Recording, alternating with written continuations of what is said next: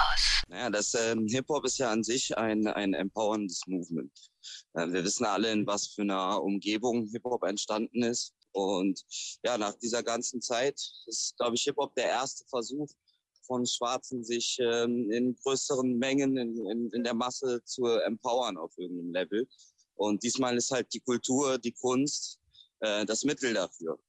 Und die ganzen Grundwerte, dieses empowernde Element und auch den Drive, den Hip-Hop hat, die Energie, was zu bewegen. Das ist, glaube ich, so die, das sind die Grundpfeiler, die wir als äh, Partei jetzt mit in die Politik reintragen und äh, auf denen wir uns aufbauen. Das ist so der Kern an der ganzen Sache. Genau, ihr seid ja jetzt auch sogar im, ähm, also wählbar für die Bundestagswahl jetzt in diesem Jahr in, ähm, ja, ich glaube sogar sieben Bundesländern tatsächlich. Genau. Ähm, äh, vielleicht erzählst du mal, wie war der Weg so dahin? Also gab es da, ähm, ja, wie war so die Entwicklung oder wie ist es angefangen vielleicht auch? Mhm. Ja, also an den Anfängen, Anfängen der Partei war ich ja tatsächlich ähm, noch gar nicht dabei. Die Partei hat sich gegründet vor fünf Jahren und auch ähm, in Berlin es auf den Wahlzettel geschafft. Und jetzt ging das Ganze natürlich äh, in der Zeit weiter und viele Menschen sind auf die Partei aufmerksam geworden. Und so haben wir es halt geschafft, äh, auch in Berlin einen Landesverband zu gründen und unter anderem in Schleswig-Holstein, in Baden-Württemberg, in Bayern, in Sachsen-Anhalt Niedersachsen und in Hamburg. Äh, men ja, Menschen zu begeistern, die da mitmachen. Und dann ging das Ganze halt dieses Jahr los, das äh, Superwahljahr kommt. Und ähm, wir haben uns natürlich fest als Ziel gesetzt, in allen Landesverbänden auf den Wahlzettel zu kommen. Und es war halt gar nicht so einfach, weil man muss da dafür eine nicht unerhebliche Anzahl an Stimmen sammeln, äh, sogenannte Unterstützungsunterschriften. Und das in der Corona-Zeit äh, war natürlich sehr schwierig, zwecks Lockdown. Also dann Leute auf der Straße anzusprechen, äh, die um eine Unterschrift zu bitten.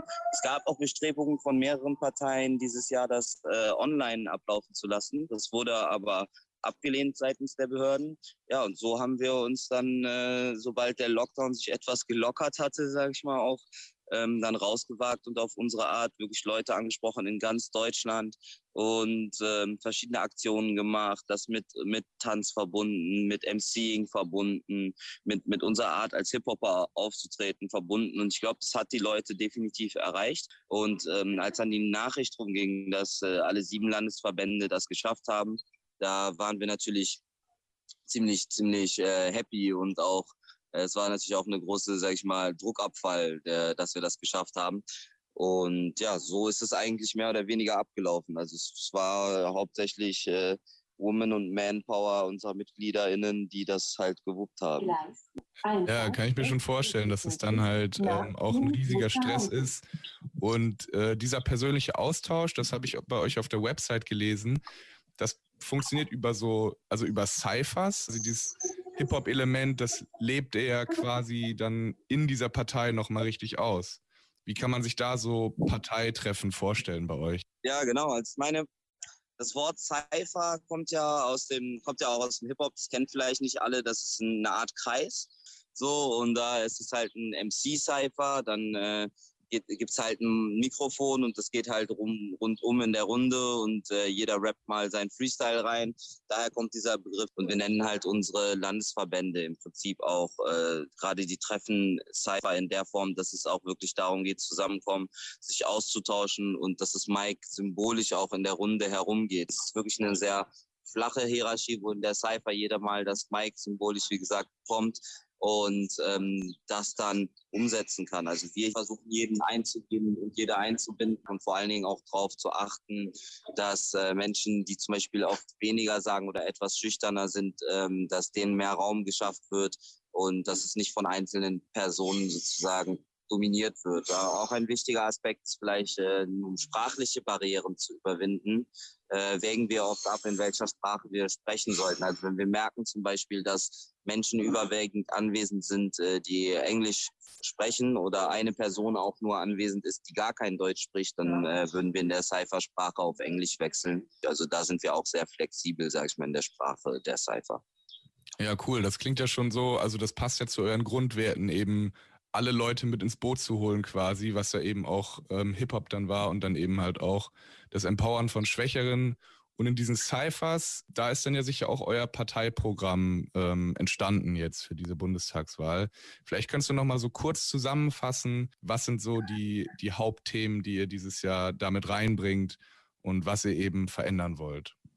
Ähm, ich kann nur sagen, die, die Hauptpunkte sind ganz klar. Wir sind antirassistisch, wir sind intersektional, wir sind machtkritisch und wir sind dekolonial.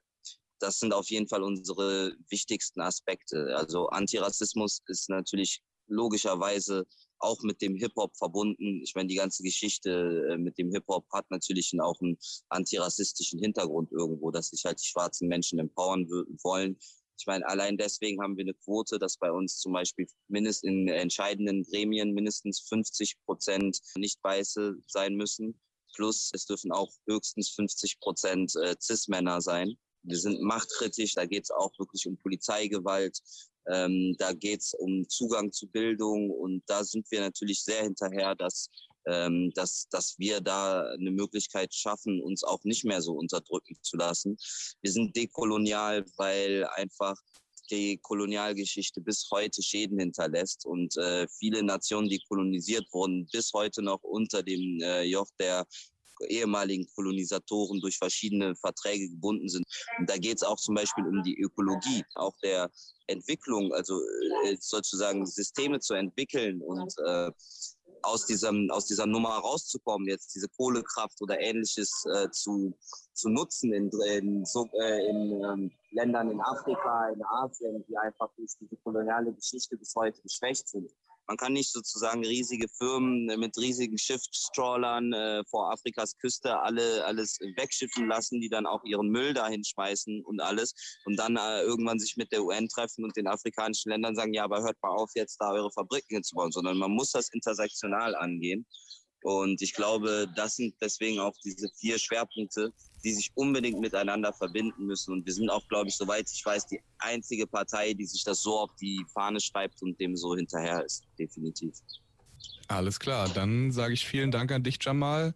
Und ich wünsche euch viel Glück bei der Bundestagswahl in diesem Jahr. Super. Dankeschön, Dankeschön. Dir auch alles Gute. Danke, ciao. www.kölncampus.com www